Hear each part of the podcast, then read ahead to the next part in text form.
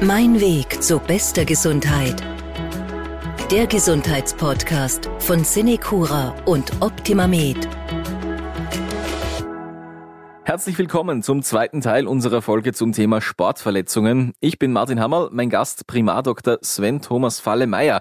Er ist Facharzt für Unfallchirurgie und Sporttraumatologie sowie der medizinische Leiter bei OptimaMed. In der letzten Folge haben wir schon viel über die Ursachen und verschiedenen Arten von Sportverletzungen gesprochen. Wir bleiben heute beim Thema Sportverletzungen, wie sie behandelt oder im besten Fall vermieden werden. Davor möchte ich aber noch an letzte Woche anknüpfen. Kommen wir nun zu medizinischen Fachbegriffen in Sachen Sportverletzungen, die eigentlich wirklich schon in, in einen medizinischen Fachbereich gehen, die aber trotzdem jeder kennt, weil sie im Sportfernsehen vorkommen, weil ein Freund oder Bekannter das schon mal gehabt hat, vielleicht auch man selbst, zum Beispiel ein Meniskus, äh, so eine klassische Sportverletzung. Was, was, was ist dieser Meniskus und warum kennen wir den alle eigentlich? Äh, der Meniskus ähm, ist, glaube ich, so jedem bekannt und äh, findet man natürlich im Kniegelenk. Ähm, besteht aus einem dichten, äh, elastischen Bindegewebe, das vorwiegend aus Kollagenfasern äh, besteht äh, und liegt zwischen den beiden Gelenksflächen äh, der Oberschenkelgelenksfläche und äh, der Gelenksfläche des Schienbeinkopfes und die hat hier große Bedeutung auch äh, hinsichtlich der Zug- und Druckbelastungen auf das Kniegelenk. Es gibt im ganzen Körper aber weitere Strukturen, die diskusartig und meniskusartig auch sind. Also es gibt das nicht nur im Kniegelenk, aber im Kniegelenk ist halt der Meniskus, der soweit allen den wir alle geläufig kennen. ist und den wir alle kennen. Warum kennen wir den alle? Was ist da der Grund dafür? Ist der so, ist der so sensibel, dass der so oft verletzt ist oder, oder wie ist das? Nein, natürlich, Kniegelenksverletzungen sind sehr häufige Verletzungen, äh, nicht nur im Sport. Äh, und der Meniskus natürlich ein wesentlicher Bestandteil des Kniegelenkes ist auch insofern sehr häufig äh, von Verletzungen betroffen. Ähm, wie entstehen diese Verletzungen, äh, den Meniskus betreffend? Eben wie gesagt, nicht nur beim Sport, kann auch im ganz normalen Alltag äh, passieren. Äh, ich denke da jetzt nur zum Beispiel beim Aussteigen aus dem Auto oder beim Aufstehen und äh, seitwärts wegdrehen äh, beim Aufstehen vom Sessel. Ähm, das zeigt auch die Ursache oder die Hauptursache. Das sind nämlich schnelle Beuge, Rotationsbewegungen im Knie beziehungsweise schnelles Beugen und Strecken, wie zum Beispiel eben auch beim Fußballspielen, die zu einer Verletzung des Meniskuses führen kann. Wir kennen alle den klassischen Meniskusriss und äh, insofern äh, ist gerade diese äh, Beugerotationsverletzung die Hauptursache für eine Schädigung des Meniskus. Ich möchte da auch gleich weitermachen mit noch so einem Begriff, den jeder Fußball- und Skifan vor allem kennt. Das Kreuzband. Immer eine Horrordiagnose, wenn der Lieblingsspieler etwas mit dem Kreuzband hat. Worum handelt es sich dabei und wo befindet es sich? Also das Kreuzband oder äh, richtigerweise gesagt die Kreuzbänder äh, befinden sich im Kniegelenk. Auch äh, diese Kreuzbänder bestehen aus vorwiegend kollagenen Faserzügen, die ähm, eigentlich insgesamt gesehen nur eine kleine Bandstruktur im Knie darstellen. Das ist Kreuzband, muss man sich vorstellen, ist circa zwischen 1,8 und 3 Zentimeter lang, je nach Körpergröße natürlich und Kniegelenksgröße. Also eigentlich ein sehr, sehr kleines Band, ähm, was aber eine sehr, sehr große Bedeutung hat, nämlich für die Kniegelenksstabilität. Äh, wir unterscheiden das vordere Kreuzband und das hintere Kreuzband, wobei auch diese Strukturen wieder aus verschiedenen Anteilen bestehen.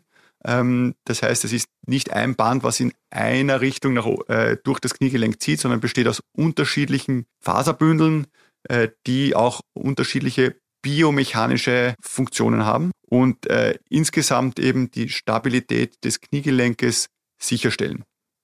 Und warum ist genau das jetzt so oft von Verletzungen im Profisportbereich betroffen? Dieser Kreuzbandbereich, diese Kreuzbänder, weil den Begriff, der kommt ja gefühlt alle zwei Tage mal vor bei Fußballnachberichten, bei Ski-Nachberichten. Gerade beim Skifahren und beim Fußballspielen ähm, ist das Kreuzband deshalb gefährdet und vor allem das vordere Kreuzband, weil es äh, vor allem durch Vertretraumen kaputt geht.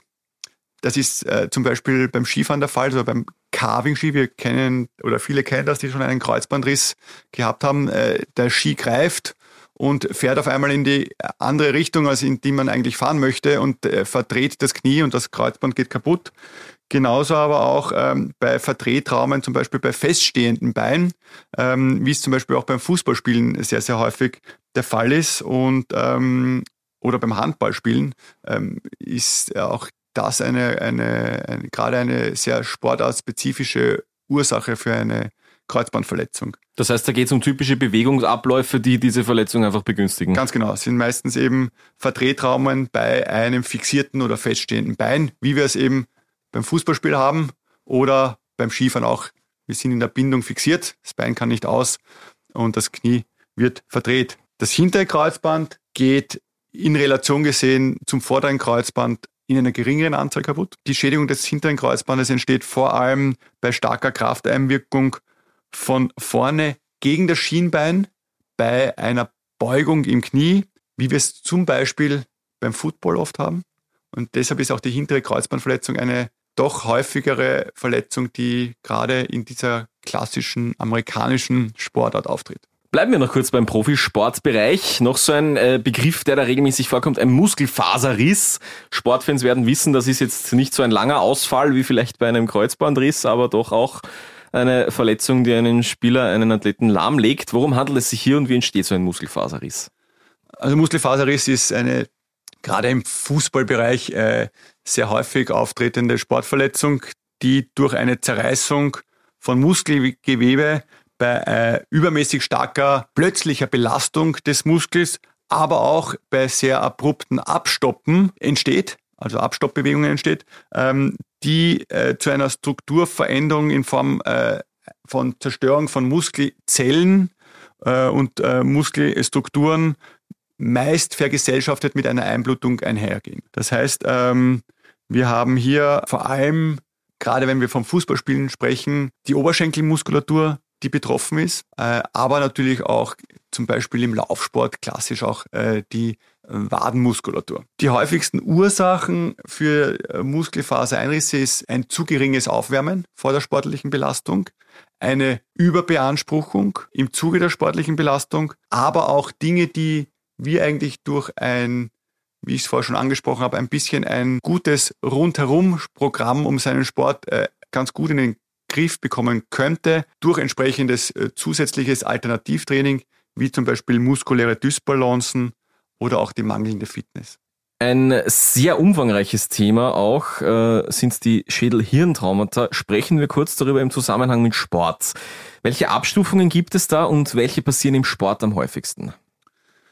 Also prinzipiell ist äh, ein Schädel-Hirntrauma eine Verletzung des Gehirns aufgrund äh, äußerer Ursachen, also aufgrund einer Krafteinwirkung äh, auf den Kopf. Das kann zum Beispiel beim Boxen der Fall sein, beim Eishockeyspielen, aber auch der banale Zusammenstoß beim, mit dem Gegner beim Kopfball, so Kopf gegen Kopf. Ein Schädel-Hirntrauma heißt nicht automatisch, dass hier auch eine Schädelfraktur mit vergesellschaftet sein muss. Wir unterscheiden im medizinischen unterschiedliche Grade. Rein äh, medizinisch wird das vor allem auch äh, nach einer bestimmten Skala, dem sogenannten Glasgow Coma Scale, differenziert. Für den Laien vielleicht äh, ist eine andere äh, Klassifizierung vielleicht äh, besser verständlich, nämlich die Unterteilung des Schädel-Hirntraumas in Grad 1 bis Grad 3. Grad 1 ist etwas, was wahrscheinlich schon sehr viele von uns mal gehabt haben, nämlich eine Gehirnerschütterung. Äh, hier kommt es zu einer Übelkeit, äh, zu Schwindel, Kopfschmerzen. Typisch dafür ist, dass auch äh, wenn eine Bewusstlosigkeit auftritt im Zuge einer solchen ähm, Verletzung, äh, diese Bewusstlosigkeit maximal zehn Minuten betragen darf, um eben ein Grad 1 Schädelhirntrauma zu äh, klassifizieren. Werden viele von uns kennen, wahrscheinlich schon und mal gehabt haben, genau. auch tatsächlich, ja. Das Typische auch für eine Gehirnerschütterung, die da hineinfällt, ist äh, eben die sogenannte antrograde Amnesie. Das heißt, dass sich derjenige, der Gehirnerschütterung erlitten hat, vom Zeitpunkt des Unfalls bis jetzt nicht mehr erinnern kann. Typisch dafür er fragt dauernd dasselbe, was man ihm gerade erklärt hat. Das ist für den Außenstehenden manchmal sehr amüsant zum Zuschauen, für den Betroffenen aber weniger. weniger. Ein Schädelhirntrauma Grad 2 hier geht es sich, handelt es sich schon um eine Gehirnprellung. Typisch dafür ist auch eine Bewusstlosigkeit, die über zehn Minuten hinausgeht und ähm, ein Schädelhirntrauma äh, Grad 3 hier äh, reden wir dann schon von einer Gehirnquetschung. Hier geht die Bewusstlosigkeit schon länger dann als 60 Minuten. Und äh, meistens ist auch äh, der Schädelhirntrauma Grad 3 mit Gehirnblutungen äh, oder entsprechenden Ödemen im Gehirnbereich äh, vergesellschaftet und führt dann sehr oft auch zu einem Druckanstieg mit den entsprechenden Komplikationen im Bereich des Gehirns. Braucht es aber schon eine massive Gewalteinwirkung, dass es so weit kommt. Ja.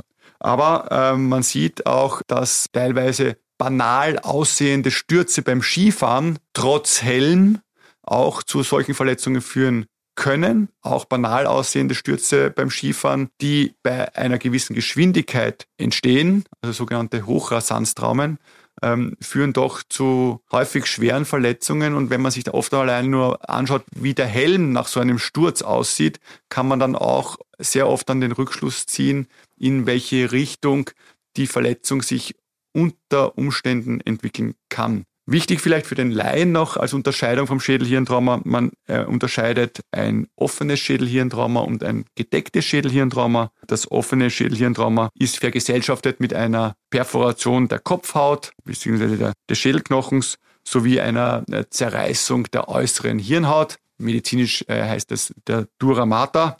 Ähm, und äh, hier ist natürlich dann auch ein äh, mit weitaus äh, gröberen Komplikationen auch hinsichtlich einer Infektionsgefahr unter Umständen zu rechnen. Die Verletzungen, die wir heute angesprochen haben, bis jetzt haben alle eines gemeinsam, sie entstehen akut, also direkt in einer, innerhalb eines Moments. Beim Sport gibt es aber auch die wichtigen chronischen Verletzungen, also Verletzungen, die über längere Zeit entstehen und die dann auch äh, vielleicht länger vorhanden sind. Was sind denn so die wichtigsten chronischen Verletzungen, die Ihnen im sportmedizinischen Alltag unterkommen? Vielleicht so die Top 3 in Österreich zum Beispiel. Also prinzipiell ist mal zu sagen, warum entstehen überhaupt chronische Sportverletzungen? Chronische Sportverletzungen entwickeln sich als Folge von mangelhaft geheilten akuten Verletzungen beziehungsweise durch Überbeanspruchungen von äh, Gewebestrukturen, wie zum Beispiel Sehnen oder Bändern oder Knochen, äh, weil man einfach nicht auf seinen Körper gehört hat oder der Meinung war, es ist alles halb hey, so schlimm und es geht ja trotzdem. Das heißt, diese chronischen Sportverletzungen sind meist Folge eben äh, von äh, Überbelastungen auch sich durch sich ständig wiederholende Bewegungen. Die typischen chronischen Sportverletzungen sind zum Beispiel das sicherlich auch jedem bekannte Schienbeinkantensyndrom, das auch im Fachjargon diese Schimpsplints genannt werden und äh, die vor allem eine Überbelastung und eine Reizung äh, beziehungsweise daraus folgende eine Entzündung des Sehnenansatzes im Bereich äh, der Schienbeinkante verursachen. Und äh, typisch auch ist äh, und jedem vielleicht auch äh, geläufig der Begriff des peripatellären Schmerzsyndroms, das heißt der Knieschmerz rund um die Kniescheibe herum, der sehr oft auch äh, chronisch wird, weil es hier zu Überbelastungen im Bereich äh, des Ansatzes der äh, Quadrizepssehne oder der äh, Patellasehne kommt und äh, hier dann natürlich vor allem, wenn man diese Schmerzen im Akutzustadium ähm, ignoriert und äh, seinen Sport unbeeindruckt und davon äh, weiter äh, vorantreibt, äh, sich diese Schmerzsymptomatik entwickeln kann. Weil man glaubt, man muss die Zähne zusammenbeißen. Und äh, ein weiterer ähm, häufig, äh, beziehungsweise eine weitere häufige chronische ähm, Sportverletzung ist auch diese sicherlich jedem bekannte Epikondylitis. Sie müssen fragen, Epikondylitis, was ist das? Ja, äh, es ist eher bekannt unter dem Begriff Tennisellbogen. Ja, das kennt dann doch jeder. Ähm, also eine Entzündung des Sehnenansatzes im Bereich des äußeren Ellbogens der vor allem dann entsteht, ich muss immer schmunzeln, wenn die Herren der Schöpfung ähm, dann mit solchen Symptomatiken kommen und sagen, ich habe gar keinen Sport gemacht. Also die entstehen vor allem durch äh, sich ständig wiederholende, ungewohnte Bewegungen im Bereich des Unterarms und des Ellbogengelenks. Typisch dafür, ich sage immer, ist das Ikea-Kästchen zusammenbauen oder das Bügeln, wenn man es nicht gewohnt ist. Und äh, ansonsten natürlich sportlich gesehen ist natürlich äh, vor allem auch ähm, die Situation beim Tennisspielen gegeben, drum auch der Name. Warum beim Tennisspielen? Ähm, weil man hier natürlich erstens sehr einseitig unterwegs ist von der Belastung. Manchmal oder eine häufige Ursache ist die falsche Griffdicke des Tennisschlägers, auch die falsche Technik, weil ich dann den Tennisschläger äh, viel mehr umklammern muss, den Griff, äh, als wenn ich hier eine korrekte Technik und eine korrekte Griffgröße habe. Aber nicht nur beim Tennisspielen tritt es auf, es tritt auch im Kraftsport auf. Äh, ich erinnere mich nur äh, sehr ungern daran, ähm, wie ich selber mal an einer Klimmzug-Challenge teilgenommen habe über einen Monat und hier kräftig jeden Tag Klimmzüge trainiert habe und dann eine ordentliche Epikondylitis äh, danach hatte, weil das einfach eine für mich plötzlich auftretende, ungewohnte, sich ständig wiederholende Bewegung im Ellbogen war, wo ich auch noch krampfhaft die Klimmzugstange umklammert habe und hier natürlich meine Unterarmmuskulatur entsprechend belastet habe und hier eine wirklich ausgeprägte Epikondylitis, die mich über mehrere Wochen begleitet hat, mir zugezogen habe. Sie liefern da ja auch gleich mit, so wie ich das raushöre, das Rezept, wie man das vermeiden könnte. Also keine äh, ungewohnten Bewegungen äh, so intensiv durchführen. Ist es tatsächlich so einfach oder wie ist da das Gegenrezept für Sie als Mediziner? Also wenn wir jetzt rein auf diesen Tennisellbogen äh, zu sprechen kommen, äh, ist es so, dass dieser Ansatz äh, der Unterarmstreckmuskulatur, der hier am äußeren Ellbogen ansetzt und gereizt und überbelastet wird, ja vor allem dann überbelastet wird, wenn die Muskulatur nicht mehr so arbeiten kann, erstens wie sie gewohnt ist. Das heißt, hier, wenn hier Verhärtungen im Bereich der Unterarmmuskulatur auftreten, beziehungsweise Belastungen, die für die Unterarmmuskulatur und die Sehnenansätze ungewohnt sind. Ich muss hier vielleicht auch mal kurz noch anführen, warum diese Sehnenansätze so empfindlich sind. Das hängt damit zusammen, dass die Muskulatur sich im Vergleich zu den Sehnen sehr schnell an muskuläre Beanspruchungen gewöhnt.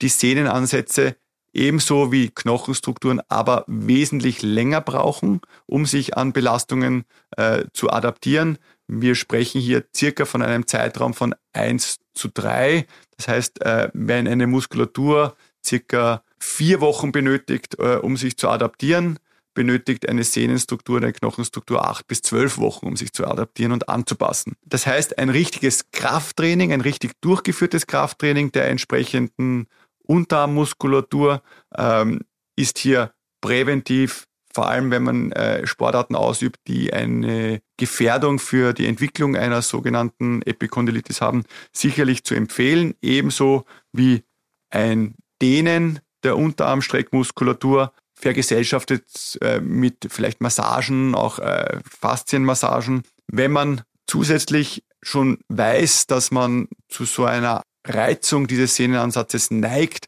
dann kann man natürlich auch gerade zum Beispiel beim Tennisspielen mit sogenannten Epikondylitis-Spangen arbeiten.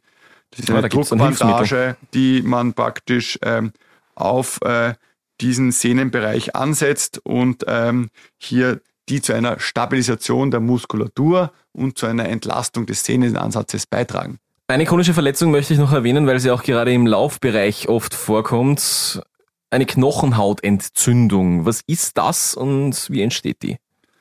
Also eine Knochenhautentzündung, äh, im Fachjargon Periostitis genannt, ist eine Entzündung der Knochenhaut, tritt vor allem beim Laufsport sehr häufig im Bereich äh, des Schienbeins auf und äh, ist meistens eben auch durch eine Überbelastung aufgrund zu hoher Trainingsintensitäten, aber auch falscher Schuhwahl, aufgrund von Fußfehlstellungen, falscher Lauftechnik oder auch äh, ungewohnten äh, Bodenuntergrund äh, verursacht. Diese Verletzungen sind sehr unangenehm, weil sie sehr, sehr langwierig sind oftmals und sehr lange brauchen, bis sie wieder abgeheilt sind und äh, man in dieser Zeit gerade für den Läufer sehr schwierig natürlich äh, auf den Laufsport äh, verzichten muss, äh, was natürlich gerade für jemanden, der diesen Sport sehr gerne macht, dann natürlich ein Faktor ist, der diese Verletzungsform und die Langwierigkeit dieser Verletzungsform subjektiv natürlich verschlimmert. Wie kann ich das vermeiden?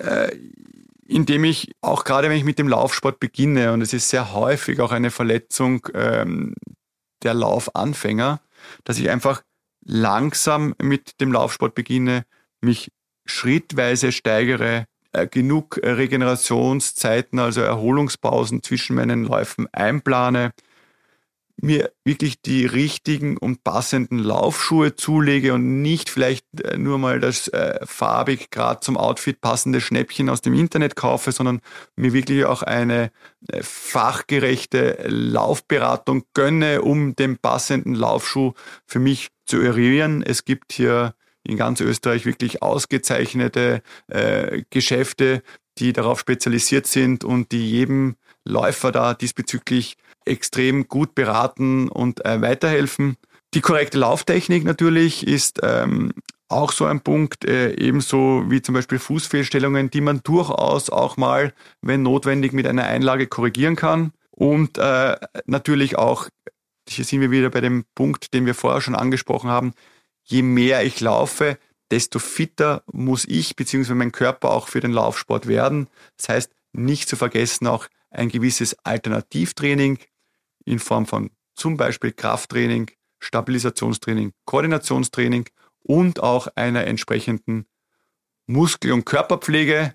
Das heißt, auch hier eine regelmäßig stattfindende Massage, um verhärtende zum Beispiel Muskelstrukturen hier ähm, fachgerecht behandeln zu lassen, können auch Asymmetrien und Dysbalancen in der Muskulatur verhindern und damit auch einen wesentlichen Beitrag zur Prävention vor einer entsprechenden Knochenentzündung darstellen.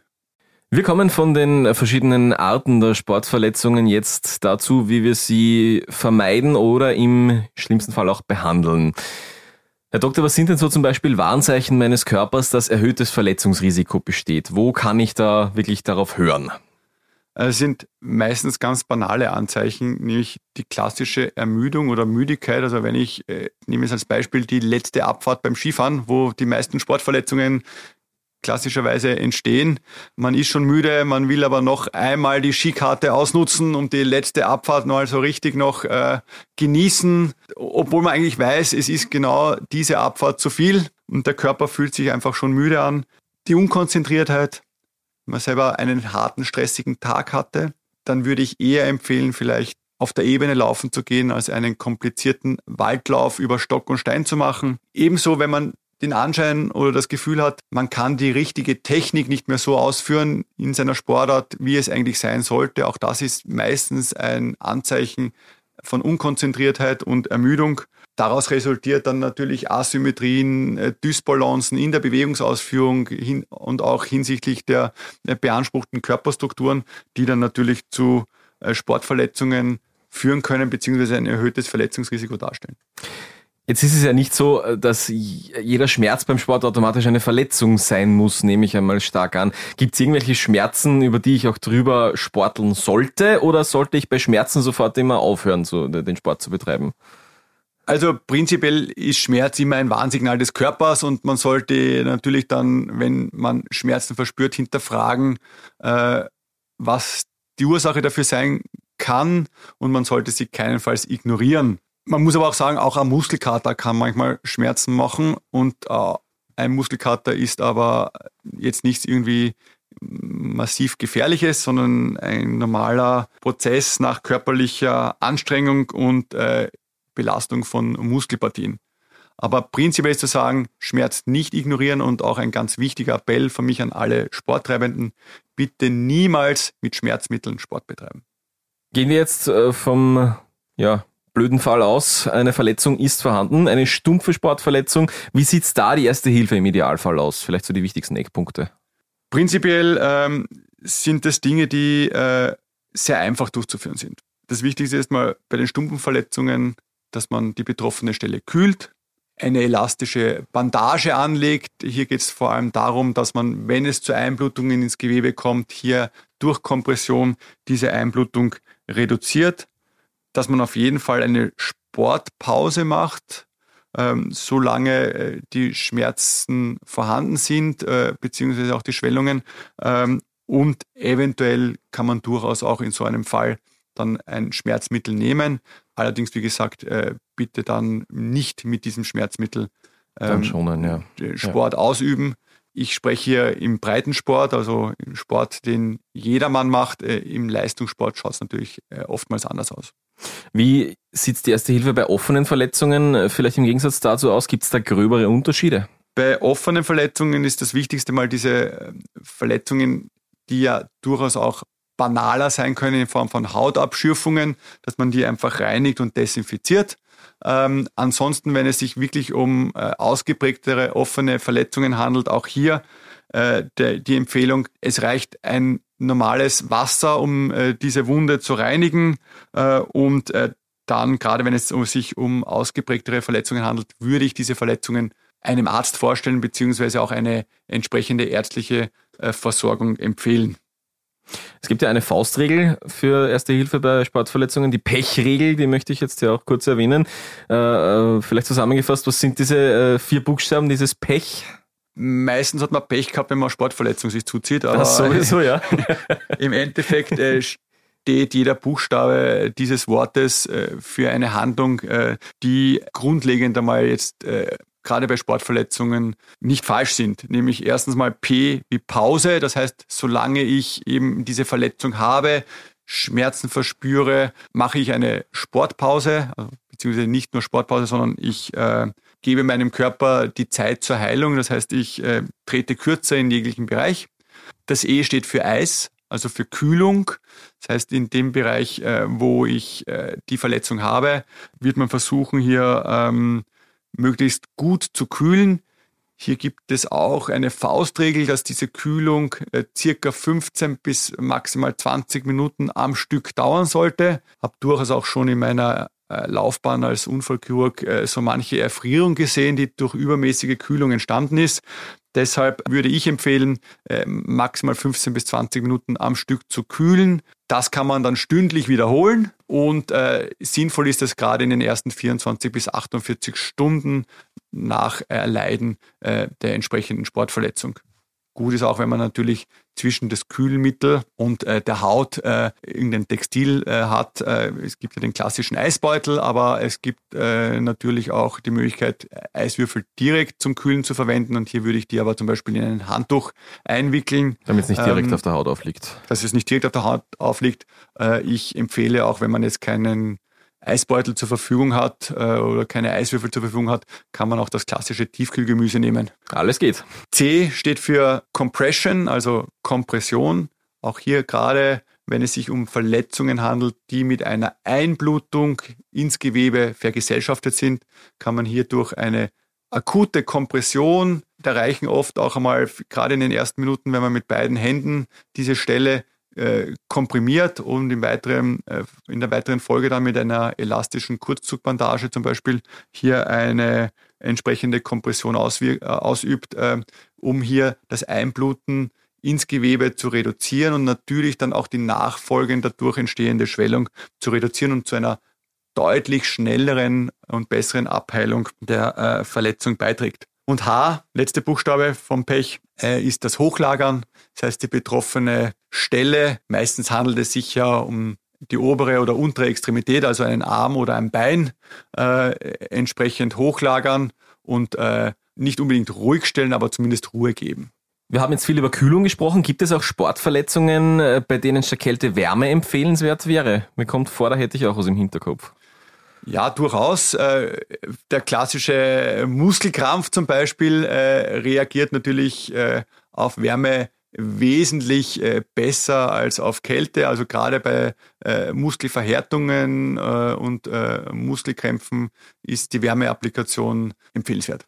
Das sind dann Pflaster oder, oder irgendwas in die Richtung? Ja, das kann man durchaus entweder mit einem Kirschkernkissen mit einem aufgeheizten Kirschkernkissen machen oder äh, mit einem äh, Wärme-Thermopflaster oder auch zum Beispiel durch eine entsprechende Massage, die auch im betroffenen Gewebe natürlich zu Wärme äh, führt, äh, zu Wärmeentfaltung durch die äh, Massagebewegung, ähm, aber auch zum Beispiel Sauna, äh, ein Saunagang auch gerade bei Muskelverhärtungen sehr zu empfehlen.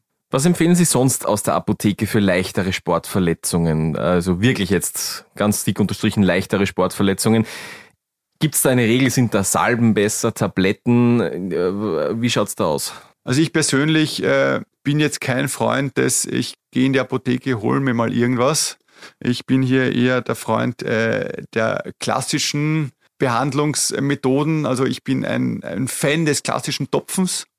Ähm, also ein normaler Speisetopfen, der wirklich in vielen Fällen, egal ob es sich jetzt um Ergüsse oder Schwellungen äh, handelt, äh, Prellungen äh, oder Reizungen, Topfen hilft in den meisten Fällen. Hier spreche ich von kühlschrankkaltem Topfen, den man so fünf bis zehn Minuten auf die betroffene Stelle legt oder appliziert. Länger macht es oftmals gerade bei akuten Verletzungen wenig Sinn, weil der Topfen dann seinen kühlenden Effekt verliert und teilweise natürlich durch unter Umständen dann auch einen gegenteiligen Effekt produzieren kann. Insofern empfehle ich fünf bis zehn Minuten Kühlschrank kalten Topfen auf der betroffenen Stelle aufzulegen und dies mehrmals täglich zu wiederholen. Ansonsten äh, bin ich auch ein äh, Freund äh, der Naturheilkunde in diesem Fall, weil man einfach da äh, nicht sehr viel falsch machen kann. Also das, die klassische Arnika-Tinktur oder Beinwelt-Tinktur, die unsere Großmütter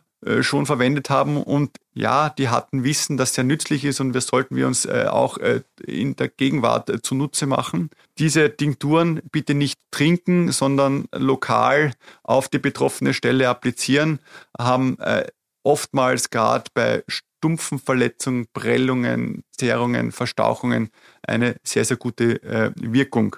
Es gibt natürlich die klassische Sportsalbe, die man in der Apotheke kaufen kann.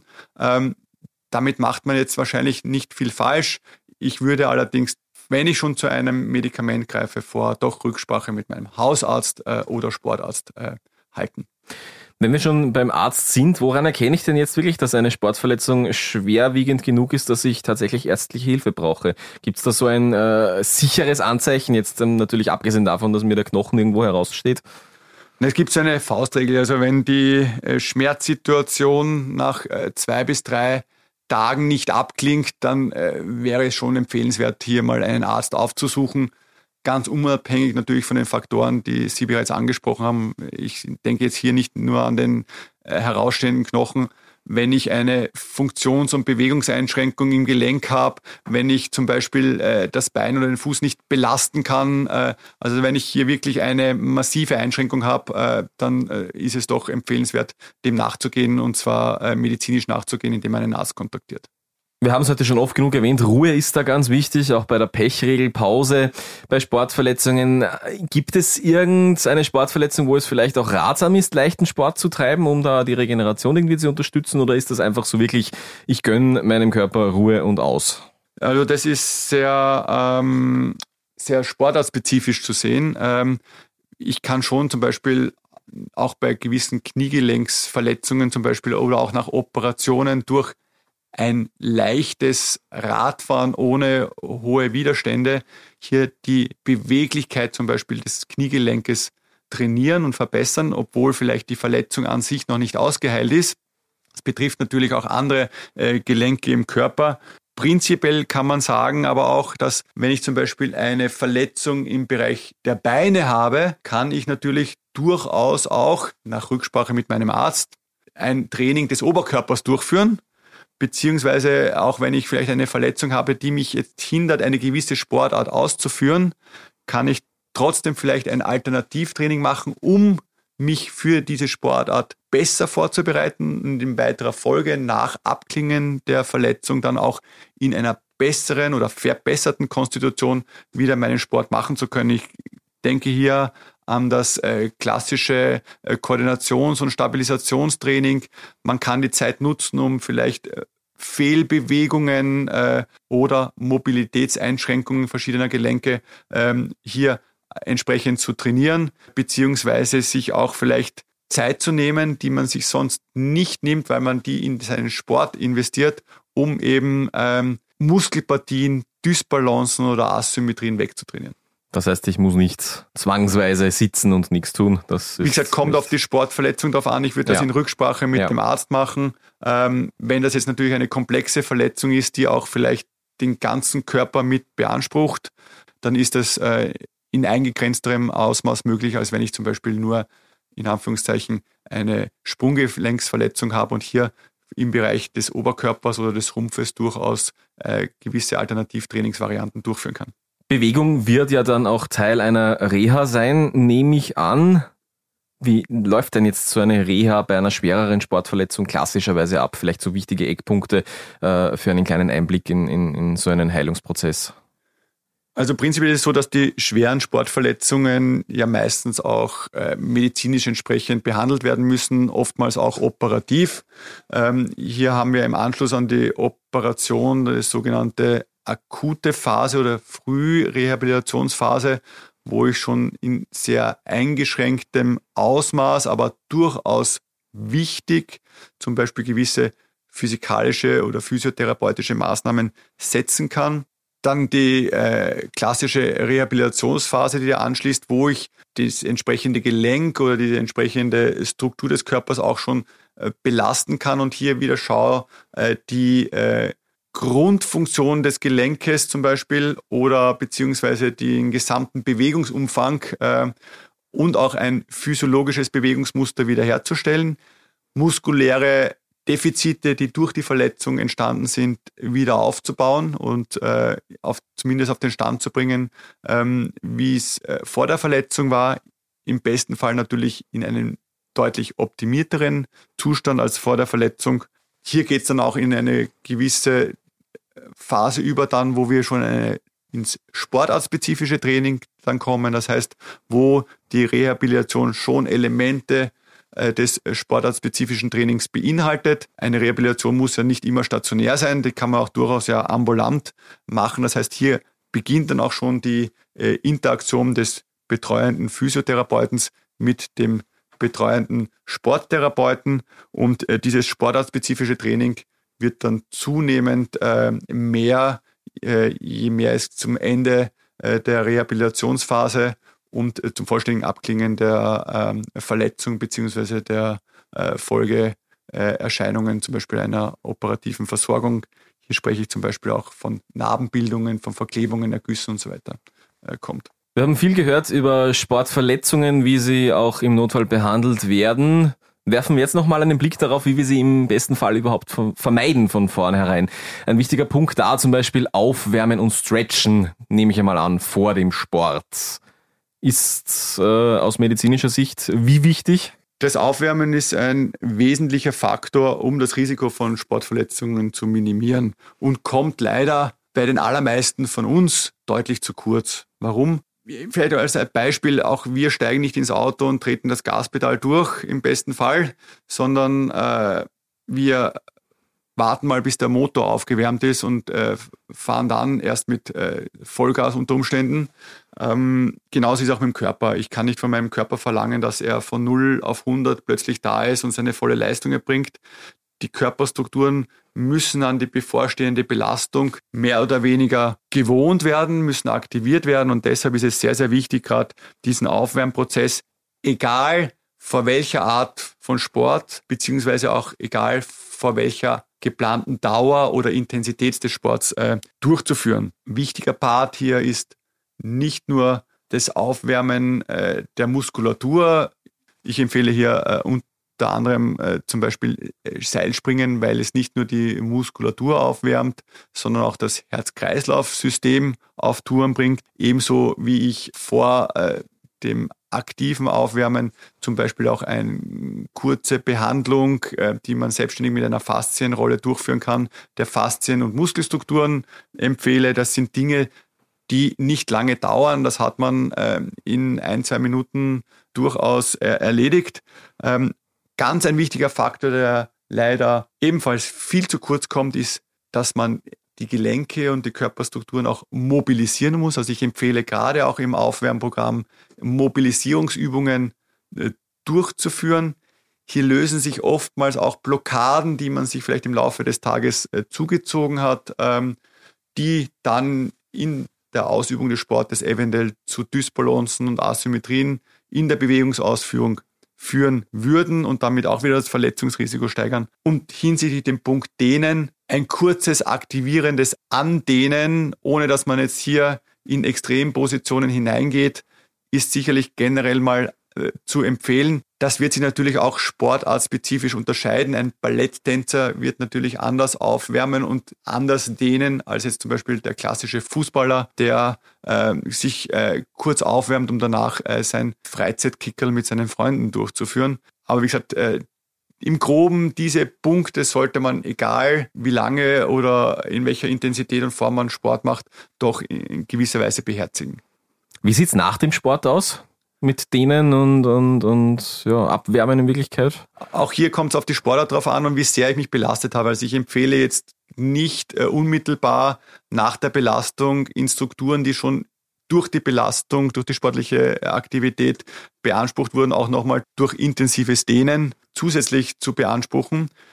Wenn man dehnen möchte und dehnen ja, ist durchaus auch ein äh, empfehlenswerter Faktor hinsichtlich der Muskelhygiene dann würde ich es empfehlen, einige Stunden nach dem Sport durchzuführen und hier aber auch ein Dehnen zu empfehlen, dass jetzt nicht darum geht, hier schmerzhaft in Positionen hineinzugehen und seine Muskel- und äh, Sehnenansätze hier in der Regeneration neuerlich zu belasten, sondern eher in eine Art äh, des ähm, Dehnens, wie es zum Beispiel in Form von Yin-Yoga, was ich in diesem Fall sehr empfehlen kann, ähm, durchgeführt wird. Also ein vorsichtiges Dehnen, ein gefühlsames Dehnen, ein gefühlvolles Dehnen, das heißt ein Dehnen durchzuführen, wo man in seinen Körper hineinhört und mitbekommt, was tut meiner Muskulatur, was tut meinem Sehnenansatz gerade gut. Man soll durchaus ein bisschen eine Dehnung spüren, es sollte aber nicht schmerzhaft sein. Und man merkt dann auch gerade bei dieser Form des Dehnens, wenn man ein bisschen in dieser Dehnposition bleibt, über die Atmung, wie sich die Strukturen lockert und wie man in diese Position sich praktisch hineinatmen kann. Und gerade diese Form des Dehnens hat sich gezeigt, äh, ist sehr effektiv, auch um präventiv Sportverletzungen zu reduzieren. Ganz wichtig natürlich, bevor ich überhaupt mit dem Sport beginne, bevor ich regelmäßig Sport treibe, ich muss mir ein Okay holen. Kann ich überhaupt Sport treiben? Ist mein Körper fit genug dafür? Was sollte ich vielleicht auch am besten machen? An wen wende ich mich da für einen Check? Muss es sofort der Facharzt sein? Reicht da der Hausarzt? Wer sind da die Ansprechpartner, die ersten? Es ist ja leider immer wieder mal, dass man gerade in den Medien auch mitbekommt, dass wieder mal leider jemand äh, plötzlich am Fußballplatz zusammengesackt ist und äh, praktisch hier einen plötzlichen zum Beispiel Herztod erlitten hat es ist so, gerade wenn man wieder mit dem Sport beginnt oder ein Sportanfänger ist, empfehle ich wirklich jedem eine ausführliche sportärztliche Untersuchung durchführen zu lassen, das heißt einen sportmedizinischen Gesamtcheck seines Körpers durchführen zu lassen, um zu wissen, bin ich gesund, kann ich meinen Körper entsprechend belasten und auch um ein Gefühl zu haben, der nicht, ich sage jetzt nicht ein Gefühl der Sicherheit zu haben, aber zu wissen, dass wenn ich mich auch intensiv belaste und vielleicht mal ein bisschen schwindlig bin dabei oder an die Grenzen meiner Belastbarkeit gehe, ich doch weiß, aufgrund der entsprechend durchgeführten Untersuchungen, dass das mein Körper auch aushält und kann.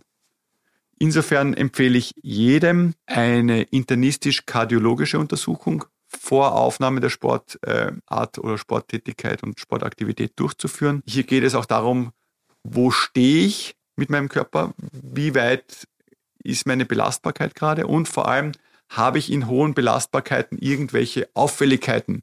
Ein Ruhe-EKG alleine und deshalb empfehle ich auch den Facharzt und nicht unbedingt den Hausarzt. Ein Ruhe-EKG alleine zeigt leider oftmals keine Veränderungen bzw. keine Pathologien die aber durchaus in Belastungsphasen oder bei hohen Belastungen auftreten können. Das sieht oftmals nur der Fachmann. Hier braucht man ein Belastungs-EKG. Ich empfehle zusätzlich auch einen Herzultraschall durchführen zu lassen, einen, einen Ultraschall der Gefäße, vor allem der Halsgefäße durchführen zu lassen und hier wirklich einen ausführlichen internistisch-kardiologischen Check auch zusammen mit einem Laborbefund, den aktuellen Blutstatus betreffend beim entsprechenden Facharzt durchführen zu lassen. Natürlich darf auch die orthopädische Komponente oder sollte auch die nicht zu kurz kommen. Wenn ich meine Gelenke schon lange nicht mehr sportlich belastet habe, dann wäre es ganz gut auch mal zu wissen, wie schaut der Status diesbezüglich aus.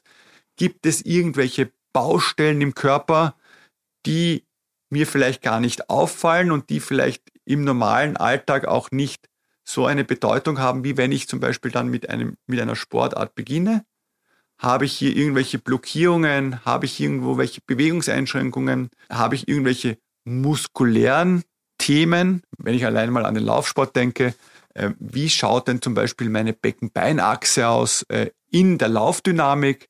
Das heißt, wie bewegt sich mein Knie, wenn ich laufe?